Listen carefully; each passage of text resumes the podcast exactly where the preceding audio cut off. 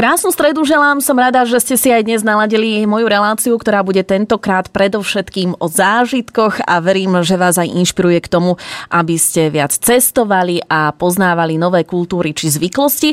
Do nezáväzne s Evo Vlácovou som si dnes pozvala Pavla Matloviča, ktorý precestoval desiatky krajín. Viac prezradí on sám. Ideme na to, príjemné počúvanie.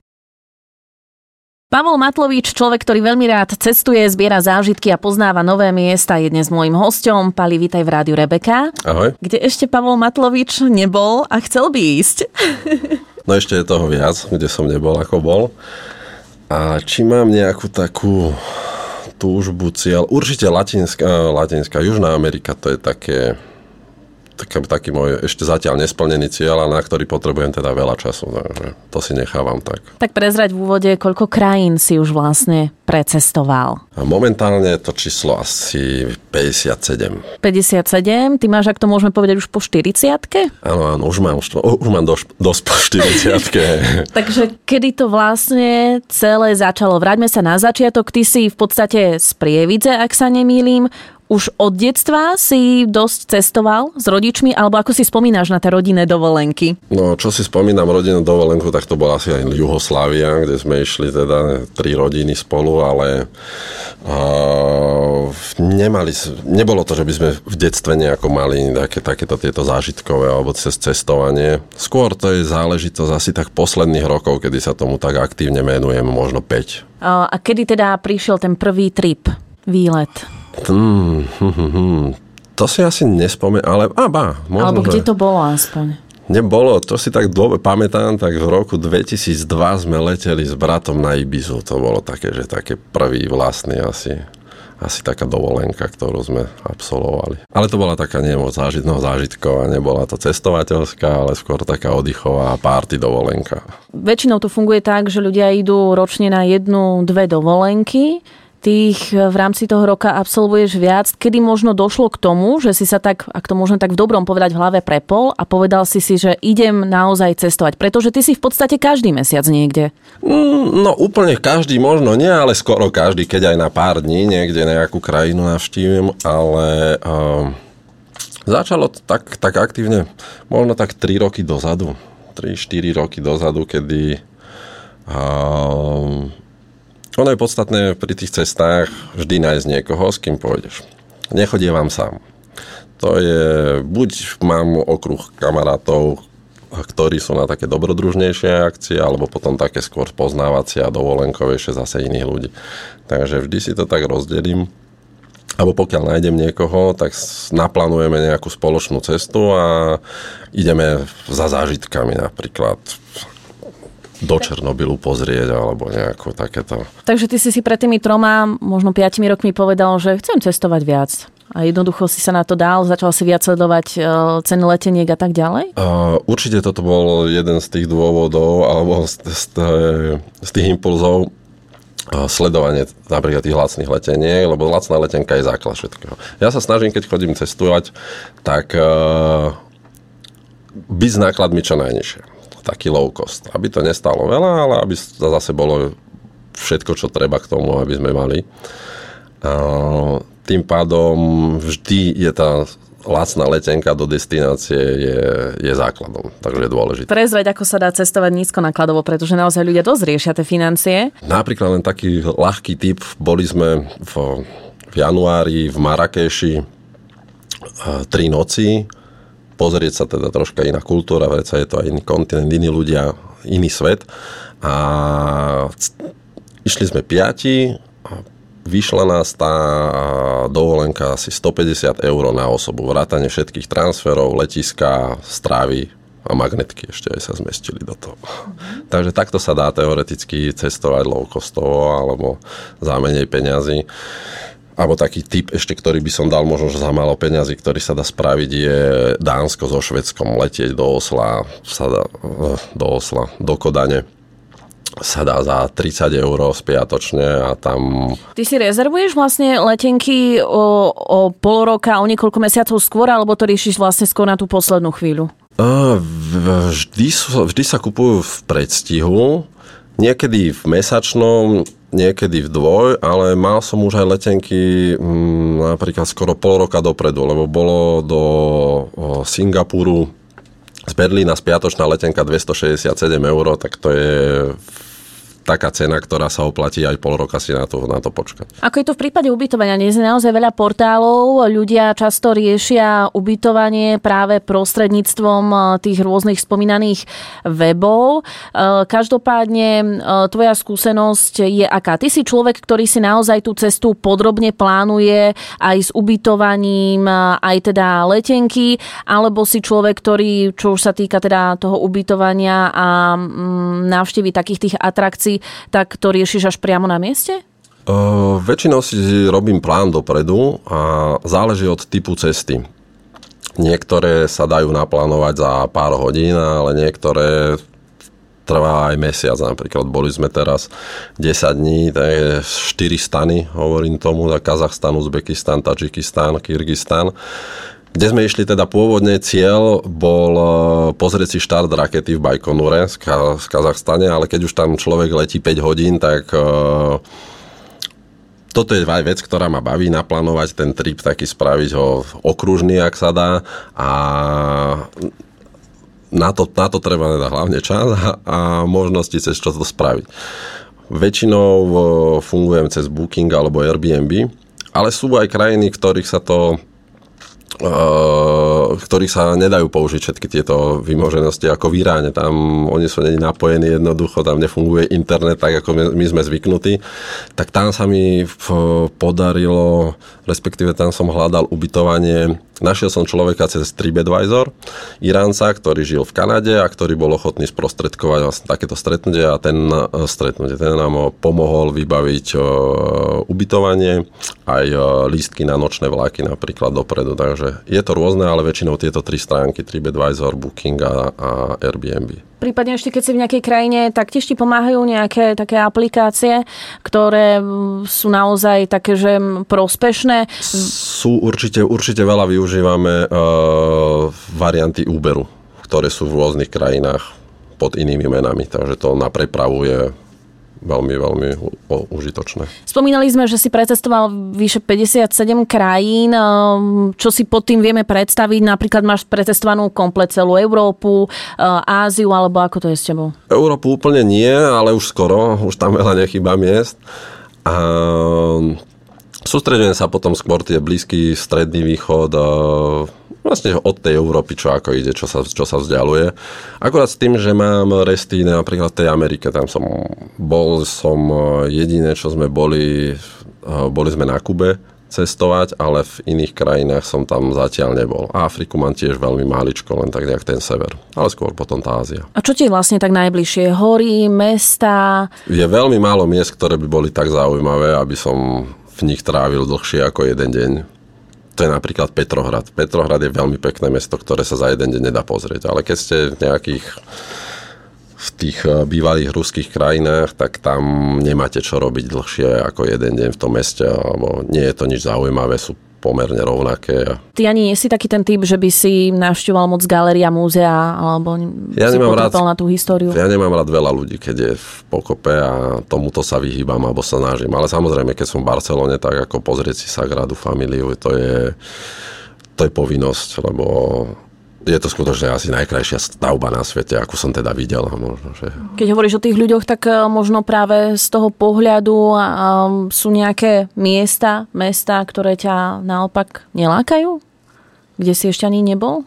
Ani nemáš pláne ich teda navštíviť? Celkom mám také, taký rešpekt pred Afrikou.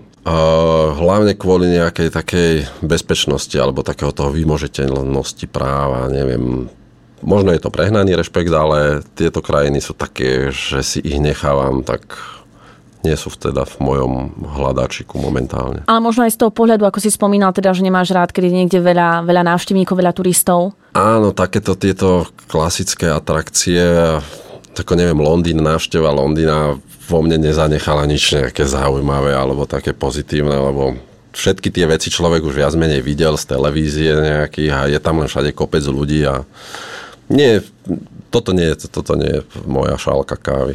Keď hovoríme o tom, o tom cestovaní, tak určite je teda potrebná aj nejaká taká aspoň základná jazyková výbava. Ako si ty na tom v tomto smere? Tak hlavne ďaká tomu, že som bol rok v Austrálii, tak uh, tam som sa naučil celkom slušne angličtinu, že tu využívam. S tou sa dá prakticky skoro na celom svete.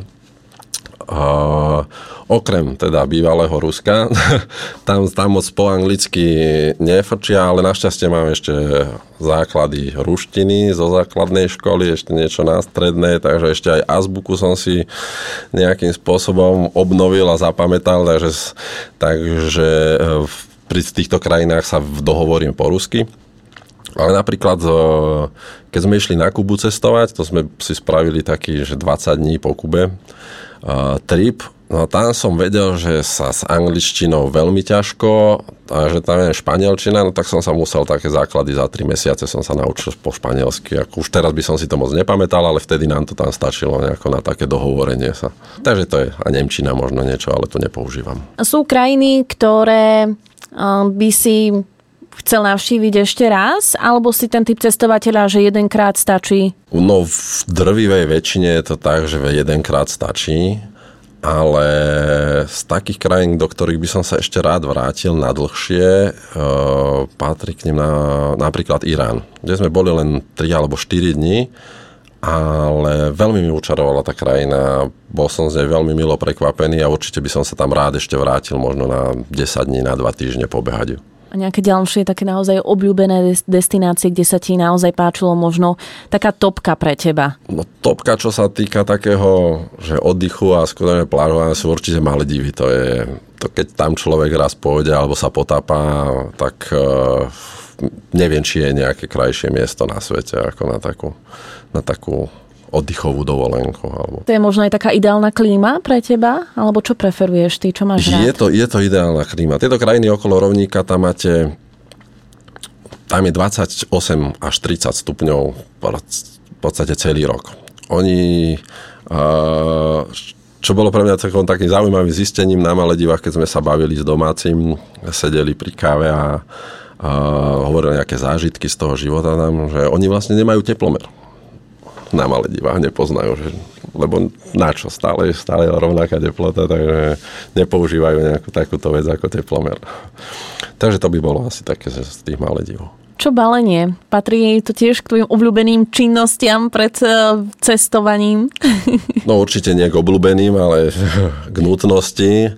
A už za tie roky som sa tak vycvičil asi, aby som nosil, nosil málo vecí. Už si sa naučil, že čo ti treba naozaj. Naučil, áno, že čo mi skutočne treba, lebo keď sa presúvate každý deň niekam, tak uh, musíte rozmýšľať nad tým, aby to bolo praktické, nezaťažuje to človeka. Kúpil som si teraz taký batoh na plecia, ktorý má rozmer vlastne toho cabin bagu, takže sa to do lietadla dá zobrať so sebou a je to praktické na nosenie, nemusí to človek ťahať na kolieskách, takže, takže to balenie, už teraz to mám tak vymakané, že sa dokážem veľmi dobre zbaliť. Čo sme vlastne nespomínali, ale čo vyplynulo z toho, čo si vravel, tak ty v podstate necestuješ prostredníctvom cestovných kancelárií, viac menej, ale skôr e, solo a teda na vlastnú pesť, ak to tak môžeme povedať. Prečo?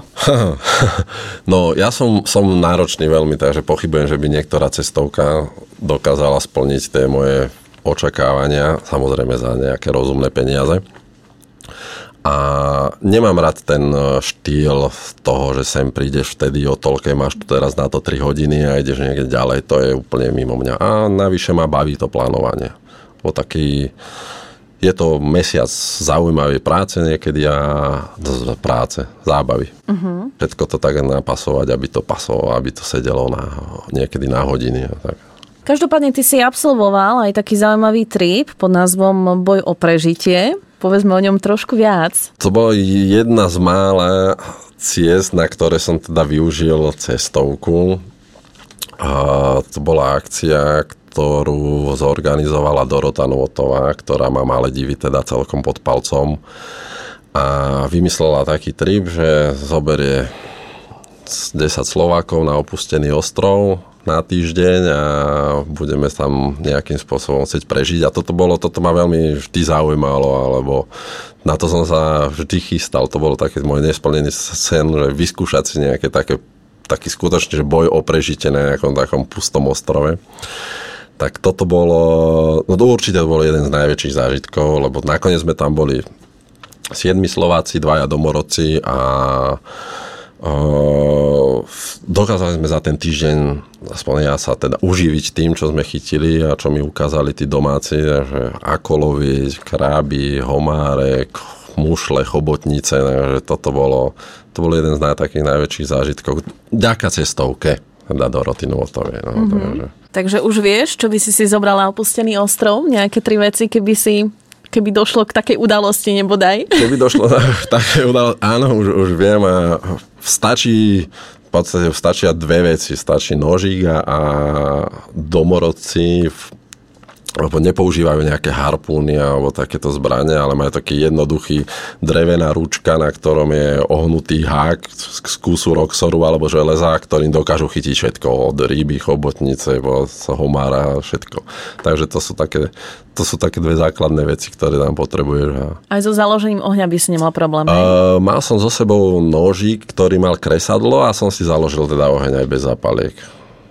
Takže aj toto mám vyskúšané, no, že dá sa aj kresadlom spraviť aj oheň. No, zaujímavá skúsenosť, ktorú nemá len tak, len tak niekto. Ty si zároveň aj človek, ktorý dokáže možno eh, ísť na dovolenku a naozaj týždeň len tak ležať na pláži a kúpať sa v mori, alebo... Mm, ani moc nie, nie skôr, no. Ja to také, tie dva dní ležanie na pláži je tak akurát. Radšej sa potom presuniem na nejaké iné miesto a skôr spoznávam tie veci. E, boli sme tento rok v Indonézii na 10 dní, kde sme začali na Bali, ale boli sme len 2 dní na Bali napríklad. Boli sme potom na 5 miestach po dve noci a pre mňa to boli o mnoho väčšie zážitky, ako ležať týždeň niekde na pláži na Bali alebo 10 dní. Uh, ono aj napríklad také, že pláže na Bali sú není vôbec nejak pekné alebo také tie katalógové. Na to musíte ísť na vedľajší ostrov, dve hodinky preplávať loďou na Lombok a tam sú tie pláže ako z katalógu a je tam 10 ľudí. No, že... Takže skôr takéto cestovanie, presúvanie sa ako byť na jednom mieste. Keď sa ešte vrátim k tomu baleniu, tak čo je určite také, že to v prvom rade vždy zbalíš do toho ruksaka, čo je také veľmi dôležité? No väčšinou plavky. Keď ideme teda do tepla, tak a čo sa iných vecí týka, nám stačí fakt, že nejaké jedno tričko, dve. Koľko tak v priemere váži tvoj ruksak, keď ideš na takú cestu? No, veľa nie. Poviem tak možno medzi 5-8 kg. Záleží aká dĺžka, aký, aký čas, ale... A už si si niekedy zabudol niečo veľmi dôležité, čo ti chýbalo? Celý čas potom. Ani si tak nepamätám, že by niečo takéto bolo. Ono väčšinou dnes už si to kúpiš, keď ti niečo také že zabudneš, pokiaľ to je telefón. Zabudol som si telefón raz v taxiku na hraniciach jordánsko-izraelských. To bolo nepríjemné, ale vrátil sa po dvoch hodinách. Mhm. Predpokladám, že ako človek, ktorý navštívil kopec krajín, tak si toho aj veľa pojedol, rôznych vecí, záležitostí. V tomto smere ti nerobia problém? Nemáš uh, problém konzumovať čokoľvek? Práve, že to ja sa na to teším, že vždy môžem skonzumovať to, čo tí domáci tam varia, alebo čo sú zvyknutí. Nie vždy všetko zjem alebo vypijem, ale je to výnimočné skôr taká vec, že Teraz, tak daj niečo. Že čo som nie, to bolo napríklad v Uzbekistane sme teraz boli a tam je taká tradícia, oni pijú kobilie mlieko. A také nakvasené, ale musí byť nakvasené tak v správnom čase, ale ono to už len tá predstava ako pitia kvaseného kobilieho mlieka, tak to som, tento zážitok som vynechal, no, to by som nedal. Ale napríklad v Tajsku pečené chrobáky a takéto kraby, tak to som vyskúšal. Mm-hmm. Nie, že by to bolo nejak chutné, ale vyskúšal. Ešte niečo také výnimočné pre teba? Možno aj chuťovo, skú... že naozaj dobré? Hmm. No najchutnejšia vec, čo sa týka ovocia, tak bol ananas v Tajsku napríklad. To, je, to sa nedá porovnať s tým, ktorý ješ tu, ale to, mi, to, to vo mne teda zanechalo taký zážitok z jedla, ako z takého ovocia. Ale že by nejaké jedlo úplne bolo niekde nejaké tak strašne dobre. A, bá, najpamätnejšia vec je v Rumunsku, keď sme boli v delte Dunaja, tak od miestnych rybárov, tak jeho mama varila rybaciu polievku a to bola asi najlepšia vec, akú som kedy jedol, tak to, čo sa týka.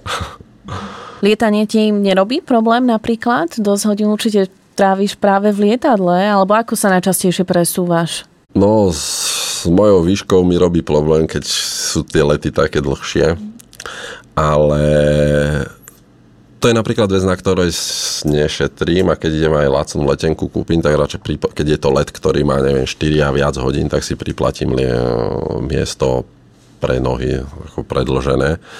Ale s lietaním ako ne, nemám problém, nemôžem mať, keď toľko, toľko lietam. Skôr uh, také zážitky, no, skôr využívam teda tú situáciu uh, ohľadom refundácií pri meškaní lietadla. Takže pri toľkých letoch už sa mi stalo, že som dvakrát sme mali leško, meš, meškanie, raz 3 hodiny, raz 5 hodín, no ale som mal zaplatenú polku dovolenky, najmä tomu, lebo na základe že stiažnosti človek má nárok na kompenzáciu 250 eur a viac, takže toto sa mi, toto sa mi už dvakrát stalo. Takže mám rád lietanie. Mm-hmm. Mnohí ľudia, ktorí chodia po dovolenkách, tak si chcú zážitky zaznamenať natrvalo. To znamená, že fotia, fotia, fotia, nakrúcajú videá možno aj dávajú fotky na Instagram a na sociálne siete a tak ďalej.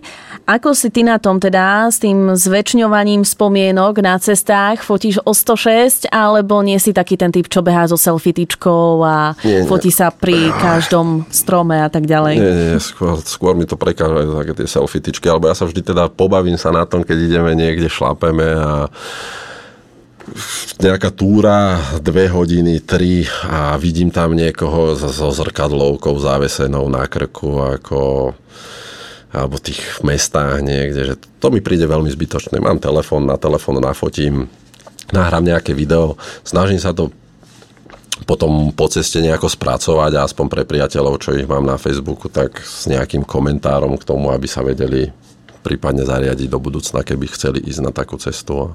Spoznal si veľa e, rôznych kultúr, veľa rôznych ľudí. Ktorá taká nátura, alebo teda kultúra je ti možno taká najbližšia? Ono, takto sa to ťažko možno, že dá, ale v podstate Možno aj čo by si prepáč z tej krajiny, čo sa týka teda tých ľudských možno vlastností, tak preniesol na Slovensko, keby to bolo možné? Kde ťa tak príjemne prekvapili? Ono keby som mal povedať, že taký rebríček nejakých uh, krajín, kde boli takí najmilší ľudia, alebo ktorých som tak vyhodnotil pri tom cestovaní, tak uh, donedávna to bol uh, teda Irán, Maledivy, kde sú veľmi, veľmi skutočne veľmi dobrí, milí ľudia.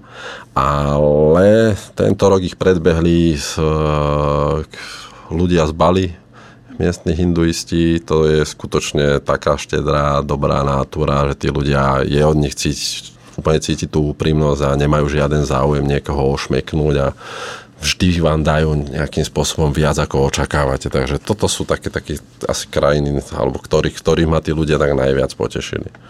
Všeobecne v tých e, islamských krajinách je taký, je to tam tak inak cítiť, nie? Tam tí ľudia sú takí,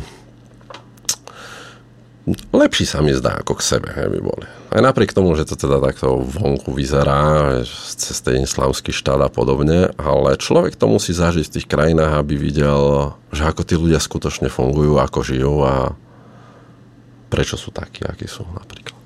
Mnoho ľudí možno má aj nejaké predsudky nejakých krajín a tak ďalej. Stávalo sa ti to, alebo stáva sa ti to aj ty, že patríš možno aj k tým cestovateľom, ktorí zbierajú informácie o danej krajine, čítajú si rôzne bedekre a tak ďalej, predtým ako niekam vyrazia, získavajú informácie od známych, ktorí už teda tú dovolenku absolvovali, alebo ideš naozaj do tej krajiny s tým, že nepoznáš nejak e, tú krajinu bližšie z hľadiska možno tej kultúry a tak ďalej? Tak rôzne, ale väčšinou si zistujem keď naplánujem tú cestu, tak a viem, že trávime niekde nejaké, sme v nejakom štáte alebo v nejakom meste, tak na cez TripAdvisor si pozriem, že čo je tam, čo iní ľudia hodnotia, že je zaujímavé a vyberiem niečo z toho do programu.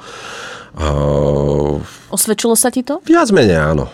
Je to, je to, som s tým spokojný. Ako, aj naďalej to plánujem teda využívať. Ten TripAdvisor, je to šikovné, že človek e, nie len toto, že e, záležitosti, že čo kde vidieť, ale aj čo ako vybaviť.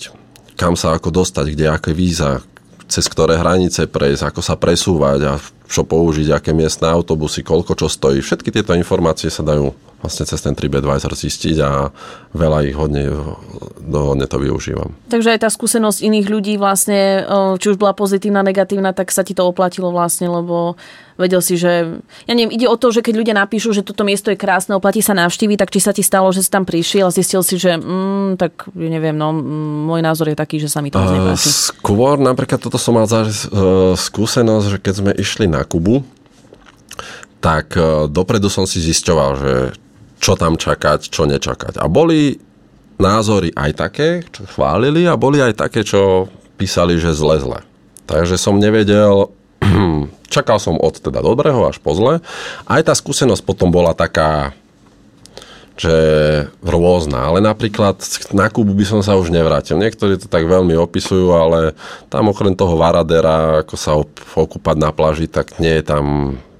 Je to taká smutná krajina, by som povedal. No napriek tomu, že tam majú teplo pekne, tak sú, neviem, aj leniví si niečo vypestovať, tam nekúpite rajčinu alebo vajíčko, no také, také, také, také, neviem, nebolo to bol moc dobrý zážitok ako tá Kuba. Mojím hostom je Pavel Matlovič, ktorý pretestoval už vyše 57 krajín. Vedel by si si predstaviť žiť niekde inde? Uh, asi ani takto z tohto pohľadu teraz nie, ale ak by som si mal vybrať, že musím niekde inde žiť, tak uh, Austrália. Nepomýšľal sa niekedy nad tým pri tých svojich potulkách, pri tom poznávaní iných krajín, že fúha, že ja by som sa sem asi aj presťahoval. Nikdy takáto myšlienka v tebe nevskrsla? Mm, nie, zatiaľ to nie. Ako človek, keď pobehá ten svet, tak potom zistí, že to Slovensko my to máme fakt. To je krásna krajina, taká, že nám ju môžu závidieť z celého sveta. To... Čo máš rád na neviem. Slovensku? Tak ja som taký ten horský typ, skôr turistika, ski, alpy, takže hory, kopce a s tým spojené športy všelijaké. Takže. Keď sme pri tom Slovensku, tak vlastne Marek Slobodník, známy cestovateľ, mi povedal v viacerých rozhovoroch, že hoci navštívil veľa krajín, tak najradšej má Slovensko, hlavne teda Banskú Bystricu, odkiaľ on je. A sám mi povedal, že keby ľudia viac cestovali a poznávali viac kultúr, tak by boli o mnoho vďačnejší za to, čo majú doma, teda na Slovensku, a že boli radi, že žijú práve v tejto krajine. Aké je možno tvoje poznanie na Margo tvojich cestovateľských skúseností? Môžeš sa s tým možno stotožniť nejakým spôsobom? Áno, urč, určite. A sú to aj také drobnosti, ktoré človek mm, zistí, stačí, keď vycestuje do Srbska alebo do Kosova, no, že zistí, príde na hranice a stojí dve alebo tri hodiny, šore sa posúva len preto, aby ťa niekto nejakým spôsobom skontroloval, dal ti pečiatku do pasu. Toto sú veci, na ktoré, ktoré ľudia si neuvedomujú, ktorí cestujú bežne takto v Európe, že si sadne teraz do auta a prejde až do Francúzska bez toho, že by ho niekto niekde zastavil. Stačí sa vydať kúsok opačným smerom na ten východ a tam zistí, že ako sa máme teraz tu dobre, vlastne, že nemusíme absolvovať všetky tieto záležitosti. A... Prečo sa oplatí cestovať teda podľa teba? Sú ľudia, ktorí napríklad fakt idú raz ročne na tú dovolenku, z hociakých dôvodov, či už finančných, alebo jednoducho ich to cestovanie možno nejakým spôsobom neláka. Prečo je podľa teba, podľa teba fajn a možno aj dôležité naozaj cestovať? V čom je tá výhoda možno tvoja oproti tvojim rovesníkom, kamošom? Je to pre mňa koniček a vďaka mojej práci si ho môžem dovoliť. Či už finančne, alebo aj časovo, lebo ja som v práci, keď mám telefon pri sebe a to môže byť aj v Azerbajdžane. Takže nie som týmto moc limitovaný a nechodím do krajín, alebo málo kedy idem, kde som v úplne inom časovom pásme, kedy som není k dispozícii. Takže väčšinou aj keď som na cestách, tak som aj v práci, takže nemám to, nerátam si to také dovolenky ako dovolenky. A no pre mňa sú to ako peniaze vyhodené na cestovanie alebo utratené, to je pre mňa najlepšia investícia, lebo ten, o ten zážitok ťa nikto nikdy nepripraví. To sú skúsenosti a veci, ktoré sú na celý život. A... To som sa chcela opýtať, lebo naozaj veľa ľudí, ktorí skôr šetria financie, a ak ich našetria, tak skôr ich investujú do rôznych hmotných vecí. Kúpia si auto, kúpia si oblečenie a tak ďalej. A potom sú možno ľudia ako ty, ktorí teda skôr tie financie investujú práve do tých zážitkov? Tak ja už mám tie základné veci vybavené, auto doma, takto, takže nemusím šetriť na to. A nemám nič také, čo by som si chcel kúpiť a šetriť na to. Takže tie peniaze, ktoré získam, tak ich jednoducho a veľmi rád ich utratím na to cestovanie a, a zbieranie tých zážitkov alebo užívanie tých zážitkov. Keď navštíviš nejakú krajinu, tak tiež si automaticky kupuješ magnetku? A väčšinou áno, už teraz ich tak zbieram, ale už sa mi stáva, že zabudnem niekedy. Ja z Monaka som si nekúpil napríklad. A celkovo nejaké suveníry, zvykneš si nakupovať vo veľkom možno nielen pre seba, ale aj pre rodinu? No, toto nie. To, to moc nie. To by som sa nanosil toho. Ale uh, Mám také, také zbieram čapice, keď sa mi podarí niekde, že som a je tam taká nejaká tá ich domáca štýlová alebo taká zaujímavá, tak kúpim si čapicu a prinesiem. Podarilo sa mi teraz v Uzbekistane kúpiť talibánsku čapicu napríklad, čo talibovia nosia z ovčej, teda z, z sťavy. To taká, už máš taká, takú slušnú zbierku asi doma. Čapic, a tak neznosím z každej krajiny, ale a možno zo 10 by som ich nejakých našiel takých štýlových. Možno, čo, čo ženy? Kde sú také najkrajšie ženy podľa teba? Okrem Slovenska? Áno. kde sa ti, kde Také, sa ti že top krajiny, že kde boli najkrajšie ženy? No, Srbky sú veľmi pekné ženy, to, to bolo, to, som, to, ma, to ma zaujalo v Iránky, v Iráne a Moldavsko, to je taká atrakcia. V Moldavsku som bol veľmi prekvapený, že tam boli veľa pekných žien na jednom mieste. Ty si spomínal vlastne aj to potápanie. V ktorých krajinách si mal možnosť sa potápať a kde si bol možno taký najspokojnejší v tomto smere? Nepotápam dlho, ešte len druhý rok. Robil som si kurz v Egypte a bol som potápať na Malte teraz tento rok. Ale šnorchloval som na Maledivách, tam to stačí a to je to je zážitok a ako veľmi sa teším, keď sa tam niekedy vrátim a pôjdem sa aj potápať, ale už len to samotné šnorchlovanie uh, je ťažko opísateľný zážitok, lebo tam skutočne človek vidí to, čo v National Geographic, čo, čo púšťajú, natáčajú, tak to sú tie veci, kde sú tam milióny rýb rôznych druhov a farieb a korály k tomu, takže Uh-huh. Dosť často ale vidíme, či už na tých rôznych televíznych programoch alebo aj správach zábery znečistených oceánov napríklad. S tým si sa už tiež stretol? To stretol určite. Boli s, keď sme boli na Maledivách na tom opustenom ostrove, tak to bol vlastne taký šok prvý, že sme tam prišli, nás vysadili sme z loďky a pozeráme a všade samý bordel, vyplavený plasty a polystyreny a ono to tam tak vyzerá na každom opustenom ostrove, alebo čo sú rezorty alebo obývané ostrovy, tie každý deň čistia, že tam to nie je vidieť. Ale len tak sme to videli a naživo. No bol to, zo začiatku to bol šok, ale tak už druhý, tretí deň si človek na to zvykol a potom to začal využívať, lebo bol to taký supermarket, kde sa dali nájsť veci, ktoré boli osožné, keď sme neviem, kopali studňu, tak bandasky na vodu a rošt na grill sme našli z chladničky, nejaké dvierka, také, takže chodili sme tak, ako už potom sme tie odpadky preberali ako v supermarkete a snažili sme sa to obratiť teda pre našu výhodu, našu výhodu, ale prvotný šok to bol určite, že vidieť toľko bordelu na takých tých krásnych plážach. Paul Matlovič je dnes môjim hosťom. Ako získavaš parťákov na cestovanie? Pretože aj tá spoločnosť je určite veľmi dôležitá, aby si si s niekým, s kým budeš tráviť tých niekoľko dní sadol, takže?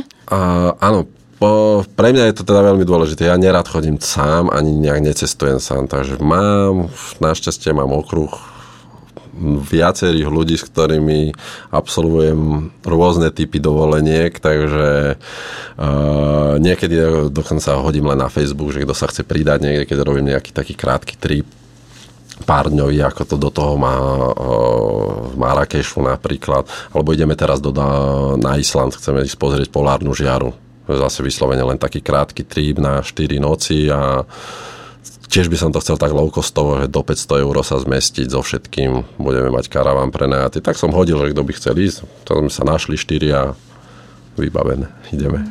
Ty si bol aj nedávno nejakom mototripe, takže aj tá motorka je taká tvoja obľúbená spoločníčka na cestách? A je to taký iný druh cestovania, ale mne osobne sa veľmi páči, keď je samozrejme vidie počasie, tak je to taký iný, iný druh zážitku a snažím sa tak za rok, za leto ísť jeden, dvakrát na týždeň niekde pozrieť.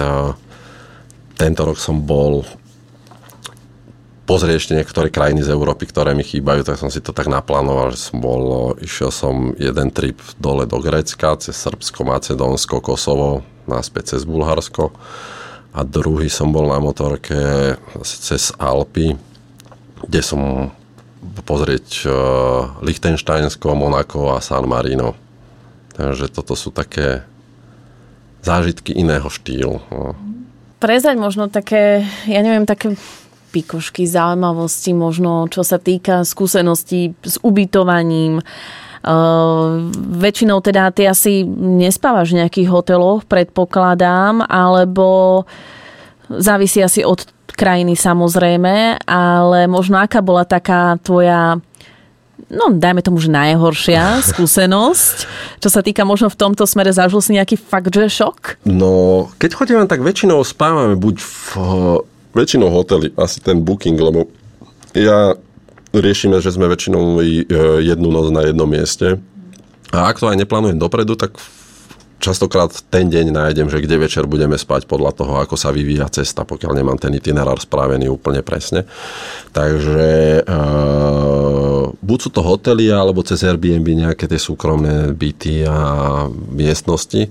No s týmto mám spojený taký zážitok, lebo sú miesta, kde si môžete vyberať zo stoviek a z tisícov možností ubytovania a potom sú také, kde ste odkazaní na to, čo je.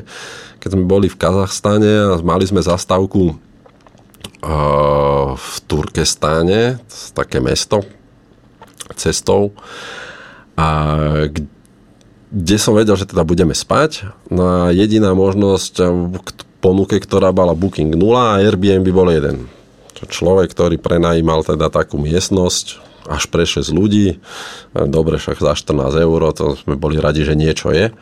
No ale toto bol zážitok skutočne. To, to, mali sme tam sprchu, že sme sa, to som sa nikdy v živote nesprchoval, že z vedra s hrnčekom. Takže, ale nezabudnem na to do konca života, takže určite to stále za tie peniaze, lebo človek zistí, že ako niekde inde dokážu ľudia žiť a fungovať.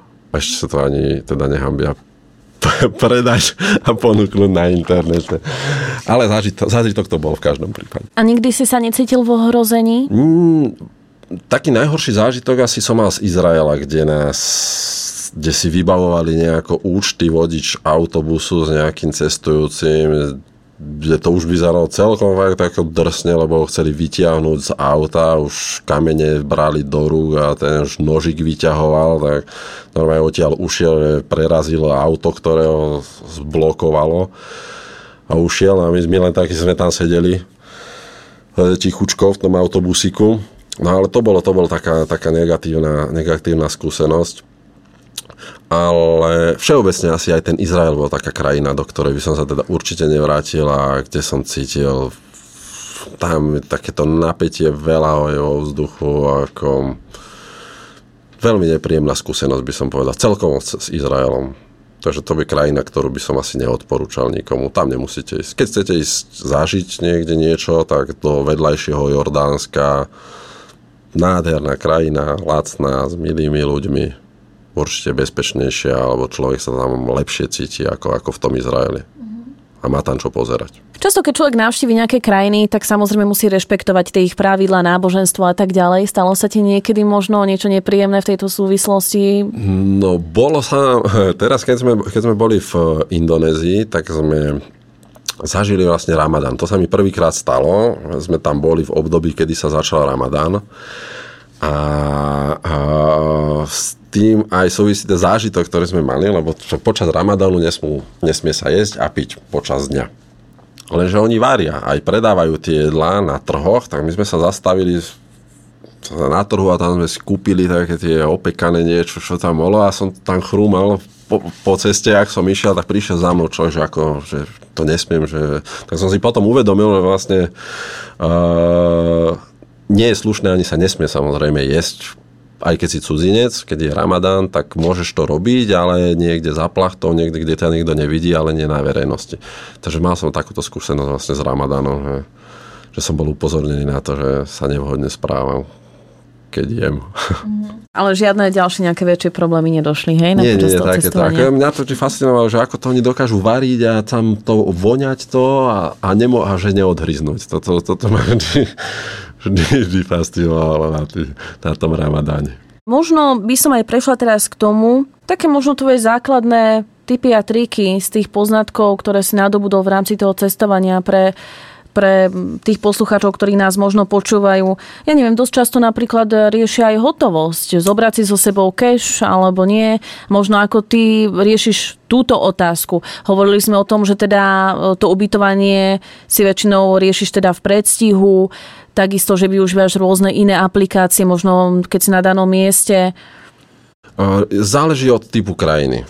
Väčšinou sa dá už Väčšinou to riešim tak, že vyberám z bankomatu hotovosť v miestnej mene.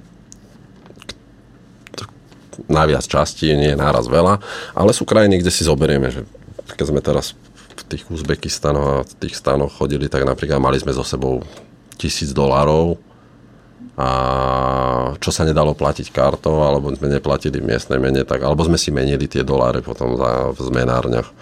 Čo cestovanie vlákom napríklad? Máš pozitívnu skúsenosť v rôznych krajinách? Využívam, využívame, pokiaľ sa dá, a zahrnúť do, do výletu cesta vlakom nočná, tak to používame. To je, je to veľmi efektívny spôsob, aj ako sa vlastne prepraviť, aj, aj sa vyspať. Uh, nie je ten komfort taký samozrejme ako na hoteli, ale Zase človek má možnosť stretnúť eh, zaujímavých ľudí a sa s nimi porozprávať. Neviem, teraz sme boli, sme boli v kupe v, s dvomi s lekármi, očiarmi z Uzbekistanu, ktorí boli išli z nejakého školenia, tak sme sa bavili o tom, ako to tam u nich funguje, aké majú platy a celkovo ten život. Takže takéto získavame také ten vlak dá veľa takýchto informácií. Takisto aj ako tie presuny taxikmi napríklad s inými ľuďmi. Získal si aj nejaké priateľstvá počas toho cestovania, myslím, eh, s tými miestnymi obyvateľmi, s ktorými si možno v kontakte prostredníctvom či už sociálnych sietí alebo telefonicky? Ale áno, vždy sa vyskytne z nejakej cesty takýto ten nový priateľ na Facebooku. Teraz bolo, napríklad, bolo veľmi zaujímavé, alebo celkom nejaká sranda, keď sme boli v, hm, kde to bolo, v ktorom meste, v Taškente Išli sme sa opýtať, len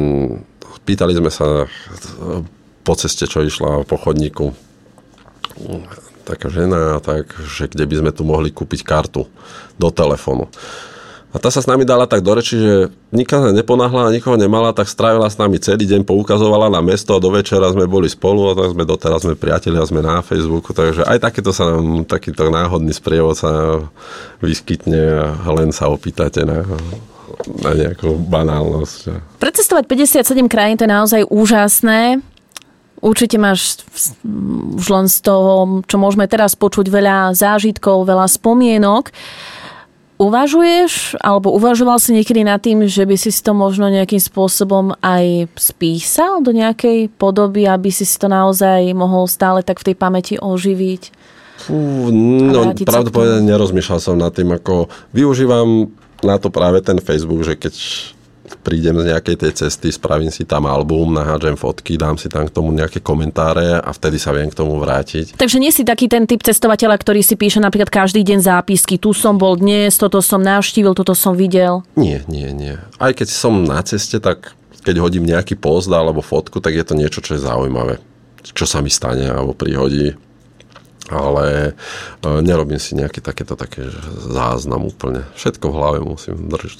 držať.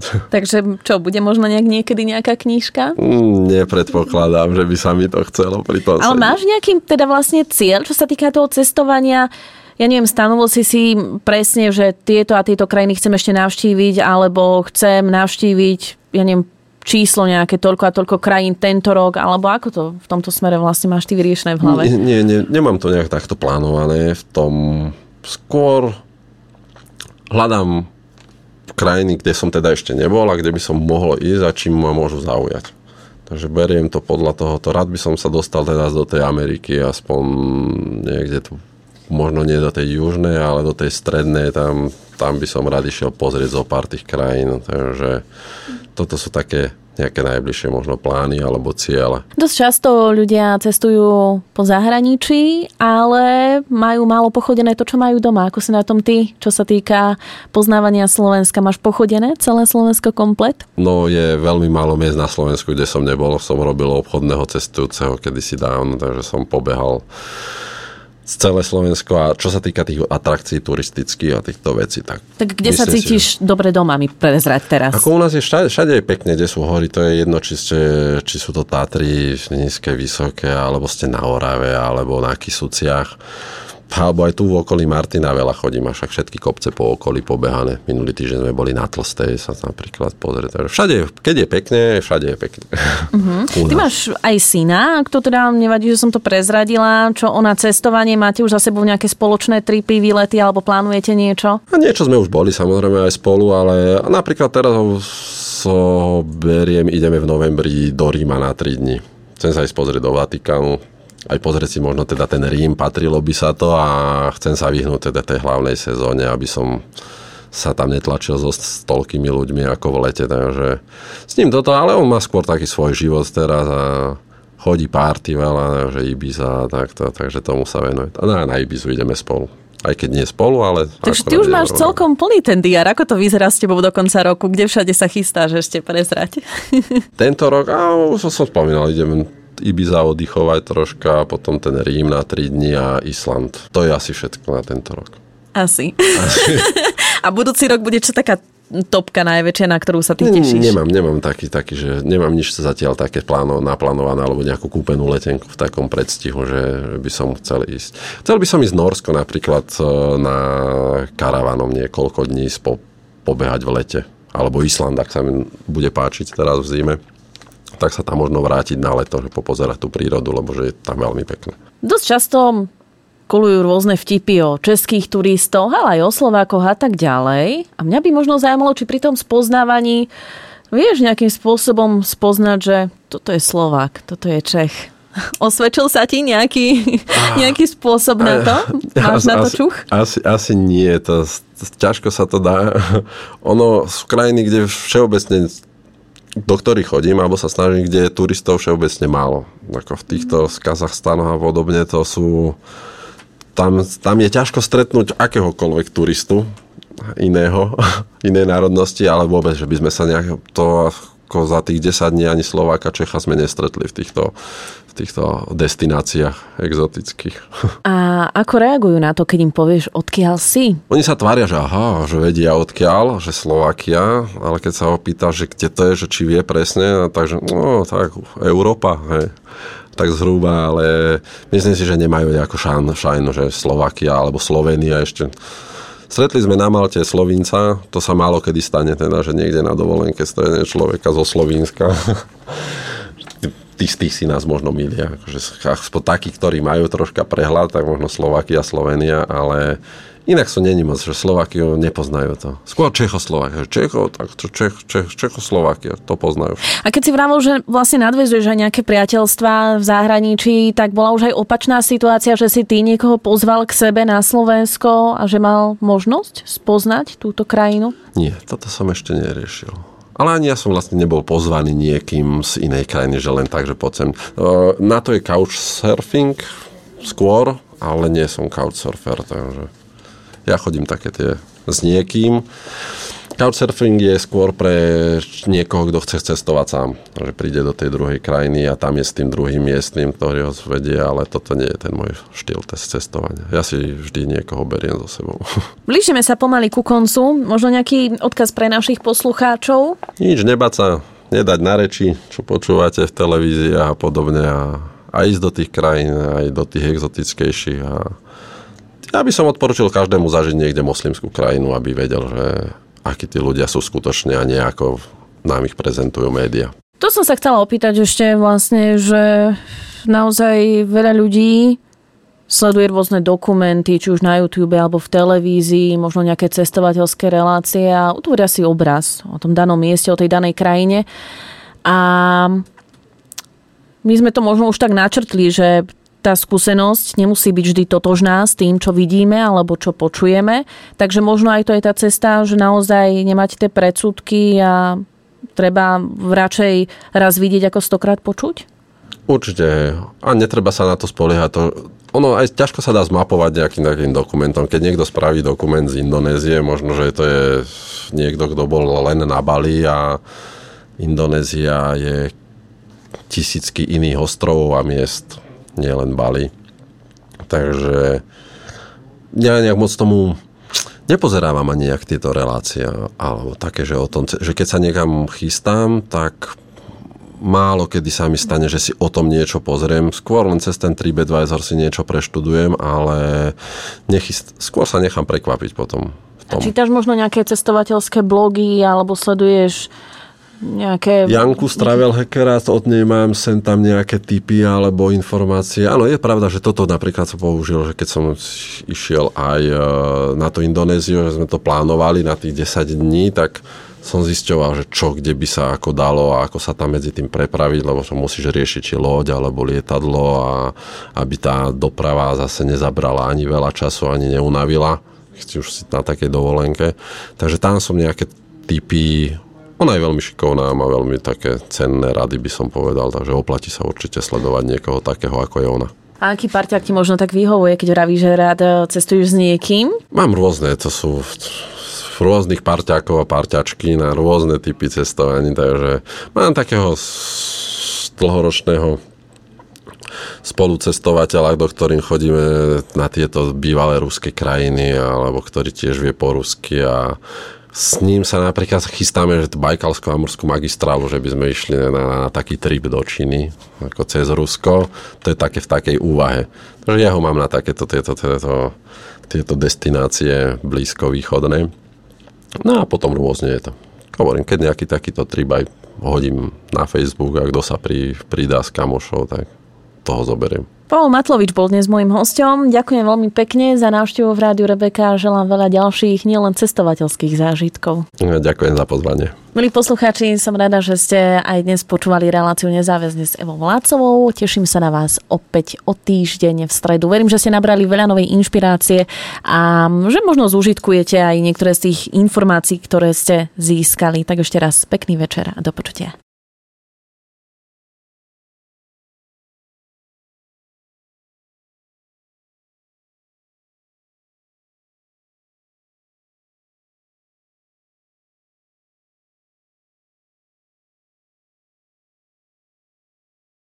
Sa o tomto bavíme, že čo ti to dalo, vlastne na čo bola dobrá taká skúsenosť, možno zistil si sám, že kde sú tvoje možno nejaké hranice, alebo čo naozaj človek dokáže v nejakých krízových situáciách? Ak myslíš na, tie, na ten boj o prežitie na tých Maledivách, tak e, zaujímavé bolo to, že človek narazí na realitu svojich predstav, kde ja som si tam zobral napríklad taký ten nožík, e,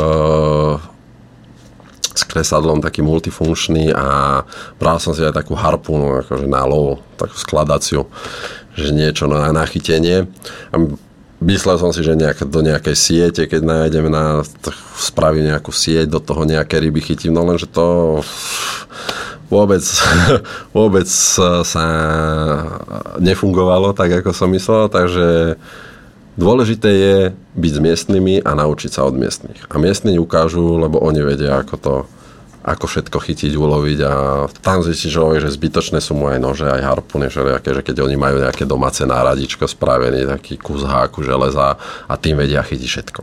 Ty riešiš pred každým cestovaním aj um, aj očkovanie napríklad? E, alebo už sa ti nebodaj stalo, že si trpel možno nejakou, nejakou chorobou? Vieme napríklad, že aj Marek Slobodník dostal v Afrike maláriu a tiež to nebolo nič príjemné. Vlastne to zachytáva aj v tom svojom novom dokumente Afrika na pionieri. Aké sú takéto zážitky možno v tomto nedávam, smere pre teba? Nedávam sa očkovať, ani som nikdy nemal nejaký takýto problém. No, takýto klasika je tak, ako sa v, do Egypta, keď človek ide, že má veľkú šancu, že chytí toho faraóna v značku, tak e, v Indonézii sa tomu hovorí, že Bali Beli a to nás chytia obidvo. to, tak to jeden deň človek sa ste vyprázdni na komplet, ale potom už druhý deň to bolo v pohode, takže nie, nepripravujem sa nejakými... Ale ani nechodím do takýchto tých...